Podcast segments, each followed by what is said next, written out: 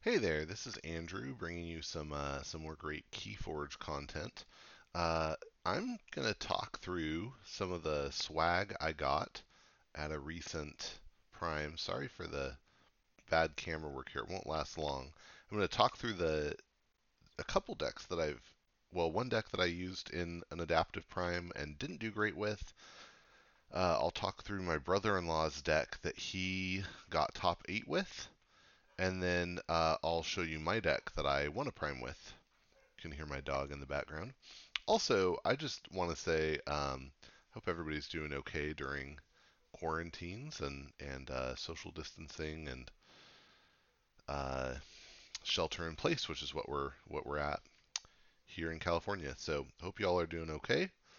Stay calm and be kind. You know that's uh, I think that's really key. Be the good guy. All right uh, or or good lady, you know, all that stuff. Okay, so yeah, so I guess I'll I'll start from the bottom of the of the swag pile. I think this is the bottom.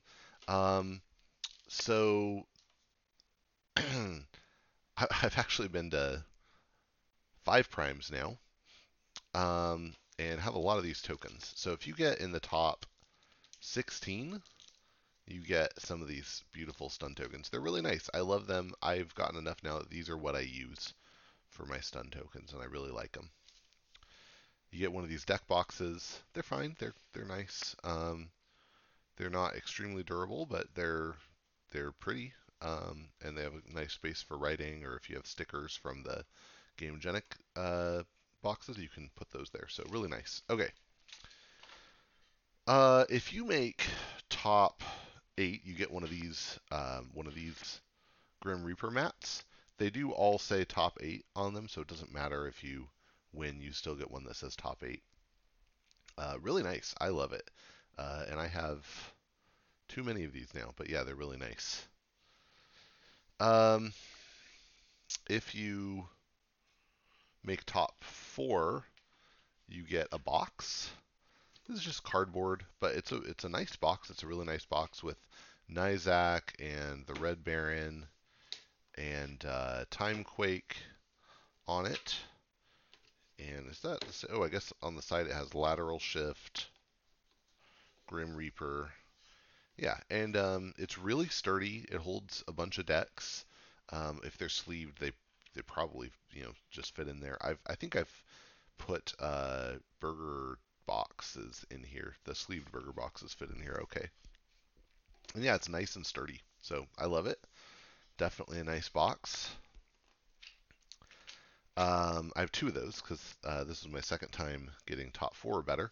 And uh, if you get to top two, then you get these really cool metal keys. These are uh, smaller versions of the ones that you can get at the Vault Tour. Um, but yeah, really nice. I actually like the unforged side. I'm I'm more a fan of the unforged side than of the forged side. It has a nice um, sort of like battle worn look, whereas this is just a little too smooth and uh, simple for my taste. It's nice. It's just uh, so the keys I normally use are the um, are the Arbitz ones on the PCB, and I like the the unforged side of these ones better, but I like the forged sides of the Arbitz one better. So if I could have something that was a mix of the two, I'd love that. But uh, anyway, but they're but they're great. I mean, I, I don't mean to diminish, and they feel good, um, and they fit in the vault. So definitely when I'm using the vault, if I'm trying to store all my tokens in the vault, uh, this is going to be the way that I this, these will be the keys that I use. So those are cool. Um, and if you manage to get first, then you get uh, this cool Nizak mat.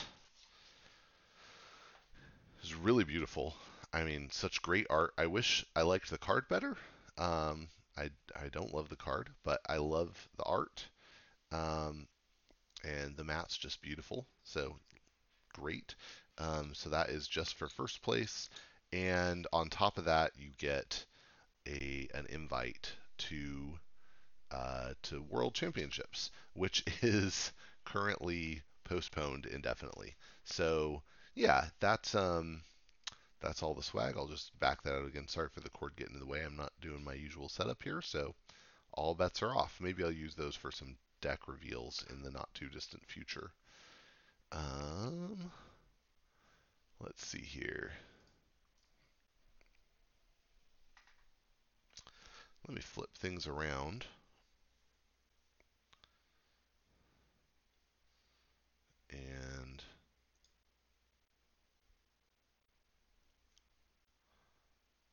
Go.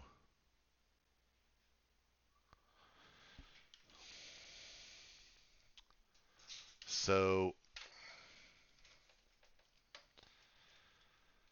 So yeah, so now I want to take a little time just to talk through some adaptive decks and strategies, and I'll start with the one that I used at uh, the last prime I went to where I did not make the top cut.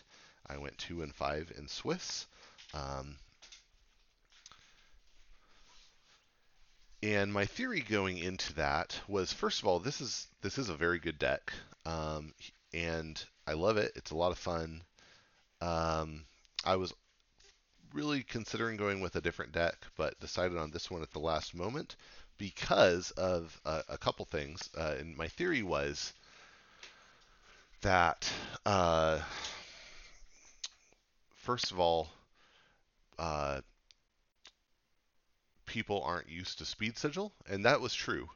Um, people are not used to speed sigil. People make a lot of mistakes playing around speed sigil.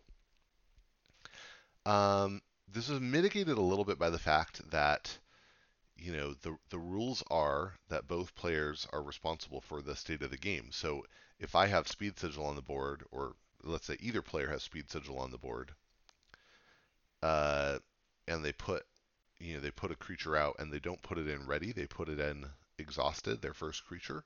Well, it should have come in ready. So if I'm their opponent and I notice that, and I don't say, ah, your creature should come into play ready, I'm cheating. So because I don't want to do that, um, probably three to five times throughout the day, I ended up saying to people, oh, that creature comes in ready.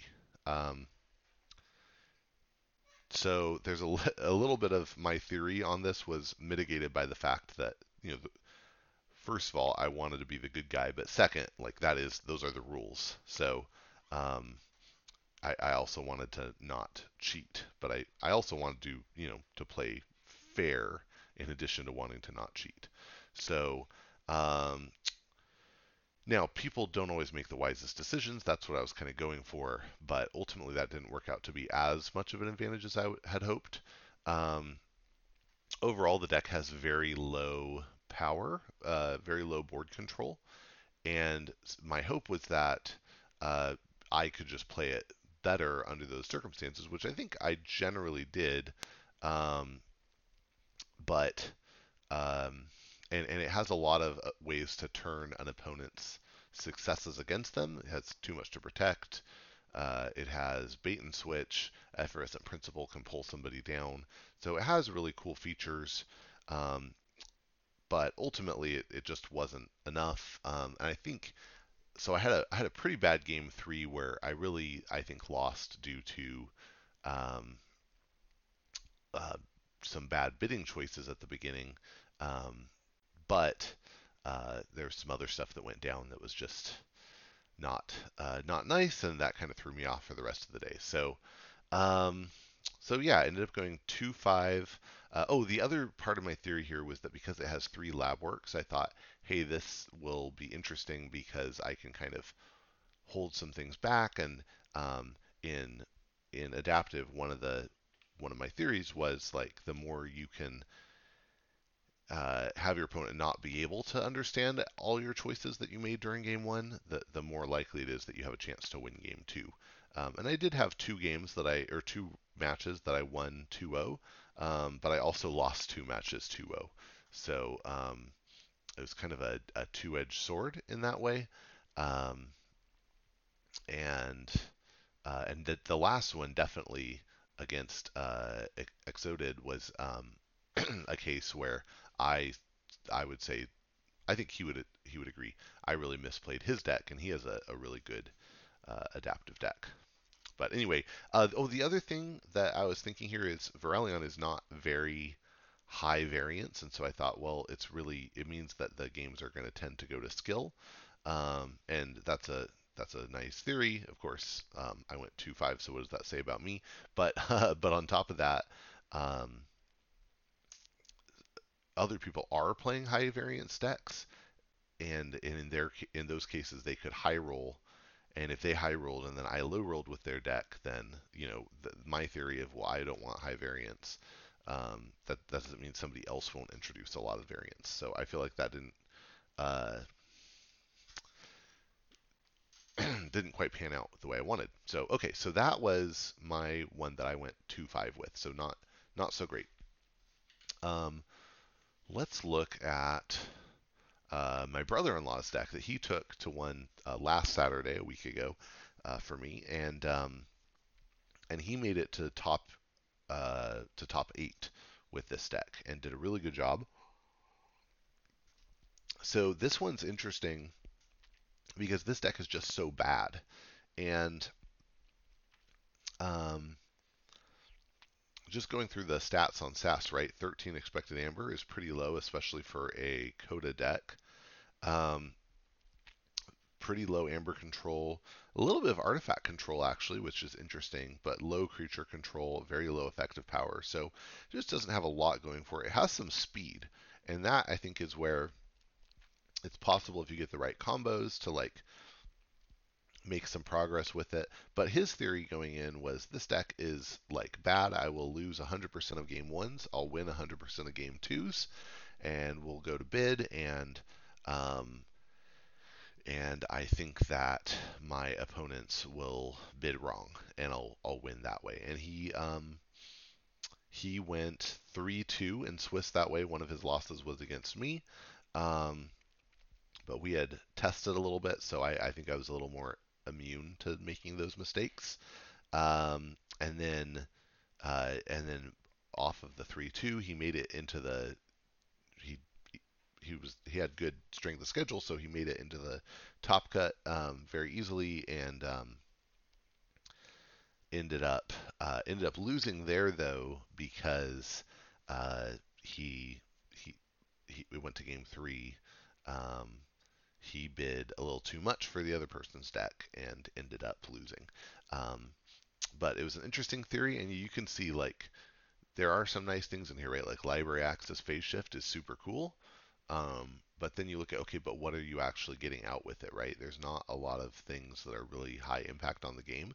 If you can get like Remiel and Megamouth out, you can have some cool combo turns, but it doesn't tend to happen a lot. So, uh, so yeah, that theory uh, of bringing a bad deck got him into the top cut, but it did not take him through to the end. Uh, so that brings me to my last one, and I was trying to look through and see if I had done a review of this deck before, and apparently I didn't. I opened this deck uh, right when Worlds Collide first released. I think this was the first sealed event that I went to, maybe the second. Um, but it was very early on, and it was a it was a sealed event that I went to, and I went um, three one with it in this sealed event, and the loss at the end was uh, it was very close. I almost won, but uh, my friend got a he had a deck with Ragnarok in it, and he got Ragnarok played early, and he flipped his deck and uh, on his last turn got to play it again, and that was ultimately what uh, what got him the win was getting to play the Ragnarok that second time. So even he admitted that was kind of like a, a little bit of a fluke. Um, but this one's interesting. It has um, so it's actually my highest SAS rated deck at 81. Um, I have decks that are definitely better. SAS isn't everything, but it is um, it is a good deck. But if you look at it, um, nine expected amber. That's even lower than the one we were just looking at. It does have 7.3 amber control. It has it has a few ways to control amber, but that's not very high. Um, if you look at decks that you would think are going to be like, uh, you know, winning Archon solo vault tours, like probably not. Uh, pro- they're probably going to have much higher numbers in both these categories. Um, they're probably going to have, yeah, good num- better numbers there. So, but I know this deck can do super well, um, and uh, and and ultimately it plays certainly much better than those would say. Now, of course, the the 81 SAS says it should be good, so um, so this is a case where I think SAS is directionally accurate. Um, but you can't just play all the cards in this deck and have it go your way. And um, one of the things I I don't want to spill all the secrets, but um, I played this deck a, a, few times online testing it. I played it. I've played it a lot in person, and looking at it, um, I, I was able to see some patterns in the games that went really well eh, versus games that went poorly, and um, and this is a deck that almost every turn presents the pilot with multiple options. Um, in in some cases, multiple good options. In some cases, multiple bad options. But uh, it it's very rarely the case with this deck that there's an obvious correct house to call, and um, and so because of that, it means that while while it is a good deck, um, there's a big difference between you know it playing as a good deck and playing as a very good deck. There's maybe I think probably like a, about 100% efficiency gain or you know performance improvement that it can have by making the truly optimal calls versus just good calls all the time. And so, um, so I said, look, if I play this, the the likelihood is that I'm going to go um, is that I'm going to win game one most of the time. I will probably lose game two a good portion of the time, and then and then we'll be bidding chains. But I think I can I can win on that. Um, and in practice, uh, most of my games went 2-0. Um, out of all the games I played, yeah, m- the majority of them went 2-0.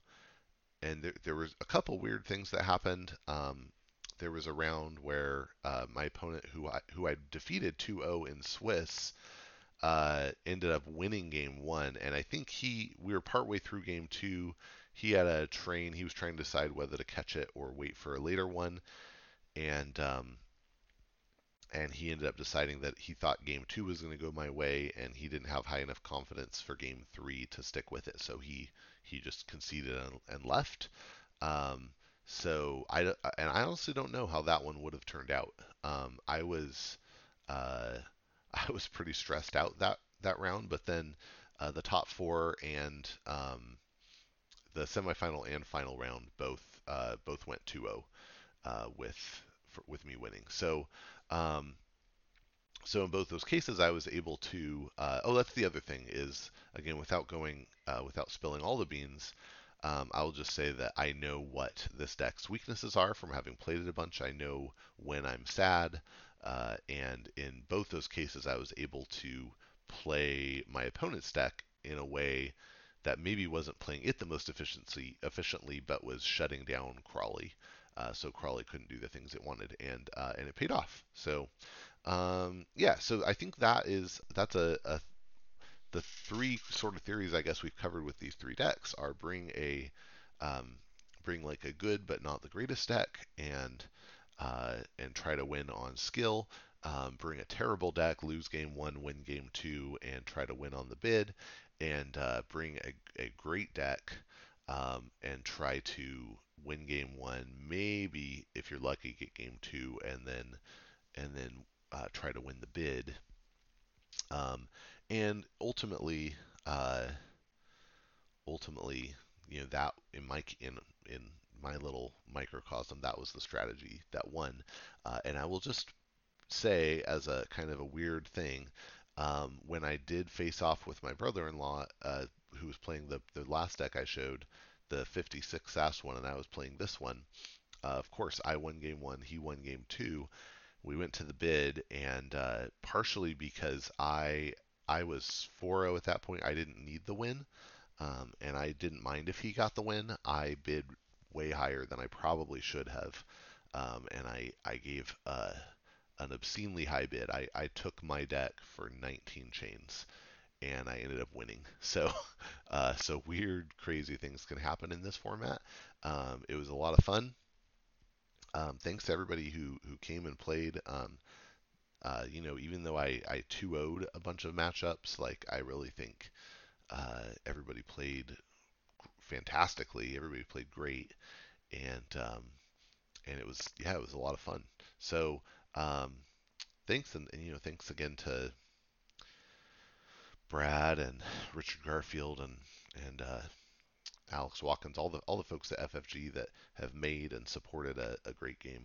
Uh, it's been been really nice. Thanks you for watching, and uh, hope you're you know hope you're doing well during everybody's downtime. And I hope I'll get to see you at some future event where we can forge some keys.